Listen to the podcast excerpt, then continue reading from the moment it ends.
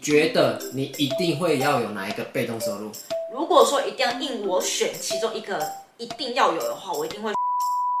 今天这一集来告诉观众，我们操作过三个简单也比较容易上手的被动收入，分别叫做知识变现、联盟行销还有股票股息。然后等一下我们来分享一下这三个被动收入到底有什么差别，还有有什么各自的优缺点。那我们就直接开始吧。第一个被动收入叫做知识变现，你觉得知识变现这个被动收入的话，你给他几分？一到一百分还是一到十分？一到一百分，八十五分啊。为什么它有八十五分这么高？因为我觉得它不太需要多少的技能。就是其实你只要有自己会的东西，或者你钻研有兴趣的东西，然后你可以把它整理一下，变成一个比较步骤性的东西，你就可以开始把它拿来做教学，这就叫知识变现。而且其实知识变现这个东西，不用把它想着说你要一定是老师你才可以教人，有时候你有些实战经验，这些反而是比书里面截取出来的经验还在更可贵的。别人是买你的这个知识，或者是说买你已经帮他整理好这种系统性的教学嘛，所以你就是可以透过这样的方式打造被动收入，通常都会。会跟数位的产品做结合，比如说线上课程啊，或者是说电子书、音频节目那种，就是付费制的，就是你只要录一次，或者只要制作一次之后，你就可以无限次的贩售，这就变成是一个被动收入，因为你不用每次别人在跟你下定的时候，你还在重新制作一次嘛，所以我个人觉得这是还不错被动收入这样子。那听起来不错哎，像我们现在有的线上课程，它其实就像是一个知识变现嘛，所以呢，我蛮鼓励大家，如果说你已经开始有一些兴趣或是一些知识，你也可以把它整理整理，然后变成是一个线上课程或是一本电子书，然后拿去做被动收入这样子。嗯，那第二个被动收入叫做联盟行销，一样一到一百分，你给他打几分？联盟行销我可能是只会给他七十分，比上一个猪猪扣掉十五分哎。对，因为大家如果不知道什么叫做联盟行销的话，简单介绍一下好了。联盟行销它其实就是你帮店家推广产品，然后如果你有成功推荐这个人去购买的话，他就会分利润给你，就分奖金给你嘛。所以呢，其实有部分的主控权是在商家手上，就是如果说他想要调降那个联盟佣金的比例的话，你是没有办法跟他 argue 的，或者是跟他吵的，就是。决定权在别人手上，这样子。那再来呢？其实因为联盟行销，它不需要自己囤货嘛，所以很多人就看上这一点，都会进来做，所以它相对的竞争也会比较大一点。因为它不是自己的东西，所以主控性就没这么高，所以我就没有那么喜欢它的分数，就没有像刚刚那个知识变现这么高。那最常见到的联盟行销会是什么？像是那个博客来也有在做联盟行销，比如说你推荐谁买买一本书，他就会分部分利润给你嘛，或者是说有些订房网站，还有 Foodpanda、Uber E 这些其实都可以做联盟行销。然后像是有一个网站叫做联盟网，还有一个叫做通路网的，它上面呢都会有一些联盟行销店家，让你可以去申请。你只要申请过了，你就开始可以做联盟行销的推广了。那像 Booking.com 这个联盟行销，那最近因为疫情的关系，那是不是就会受到很大影响？对，所以说如果你在做联盟行销的话，就建议不要只推荐一个店家，呃，全方位比较生活的东西都可以去做推荐，才不会就是有疫情的关系或等等的之类因素，然后去影响到你的收入这样子。但是我跟大家讲一件事情哦，就是做联盟行销听起来好像不错嘛，你不用自己囤货，你只要推荐别人的商品就可以有佣金跟奖金。但是呢，它还是要靠一些自媒体的力量才有办法做比较长期跟比较稳定的收入来源。那自媒体的话，我觉得有时候像是赖社群，比如说你把一一群人对于你某个产品有兴趣加入卖群，然后呢，未来你有类似的产品，就可以推广给这群人，就所以这样子才会比较有成效，就不会好像都是单次性的收入这样子而已。做联盟行销啊，是不是也因为你推荐的那个产品，所以你也会相对的像是那个产品的客服人员？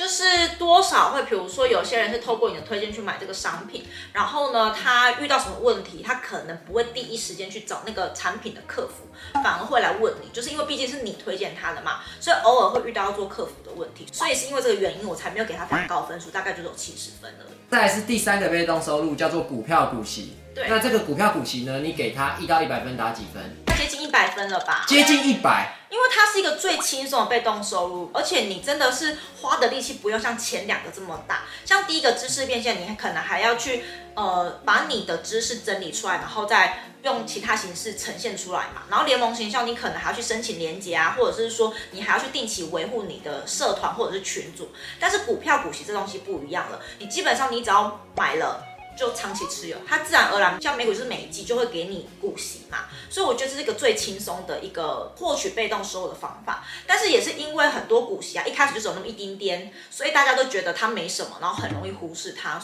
甚至有点瞧不起股息。但是呢，其实如果你是做长期复利的效果啊，包含你是做美股的话，会有股息在投入跟，跟呃美股的股息会成长嘛，所以你的被动收入其实会越来越多的。然后你所花的维护时间也不用像前两个这么多。所以对我来说啊，美股的股息当成是我被动收入，是我觉得最喜欢，然后也最觉得最靠谱的这样子。所以这三个被动收入，你最喜欢的是股票股息。对。那如果资金比较少的人呢、你建议会从哪一个被动收入开始建立起会比较好？我觉得这三个里面呢、其实联盟行销是最容易的。它其实基本上不太需要什么资金，你只要去通路网或者是联盟网那边，就是申请一个连结，你就可以开始就是推荐别人，然后赚取联盟佣金了嘛。所以这几乎是零成本，然后也零资金的。所以我觉得，如果说你想要开始建立被动收入的话，联盟行销会是一个最快起步，而且可以让你最快看到成效的方法。那再来就是知识变现，因为知识变现跟联盟行销一样，它基本上不需要什么样的资金，你的脑袋就是你的资产，你所有的成本就是你的时间成本这样子。而已，而且现在有很多免费的录音跟录影的软体嘛，然后剪辑其实很多地方都是不用钱的，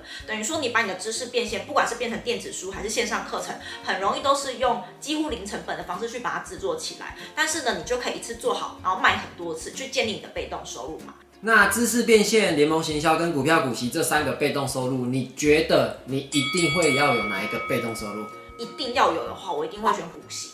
为什么？因为我觉得股息是一个最可靠，然后呢，最不用花我脑力跟时间就会有的被动收入。因为我买的都是美股非常大的公司，而且是我非常有信心的公司嘛。那通常这种世界级的公司，不太可能会有什么太大的意外。就算有的话，我一开始是可以侦测得到的，所以对我来说我会比较安心一点。但是像是知识变现呢，我们可能还要花一点时间去维护它，然后或者是做一些售后服务等等之类的。然后联盟行销呢，就有可能会遇到就是突然这个联盟商家不给你联盟佣金，或者是说他没有这个计划，你可能收就断了嘛。然后还有联盟行销也会有一些客服的问题，所以我觉得会。比较花我的时间，所以如果说硬要我选的话，我一定会选股息，这对我来说是最轻松，然后可以一直有源源不绝的被动收入。所以股息是真被动收入。对，我觉得股息是真的被动收入，它真的程度比剩下两个还要再高很多。那希望跟你分享这三个被动收入，就是可以让你有些灵感，但是还是要跟你强调，就是被动说它不是那种完全不工作就可以完全 cover 掉你生活开销的那一种东西。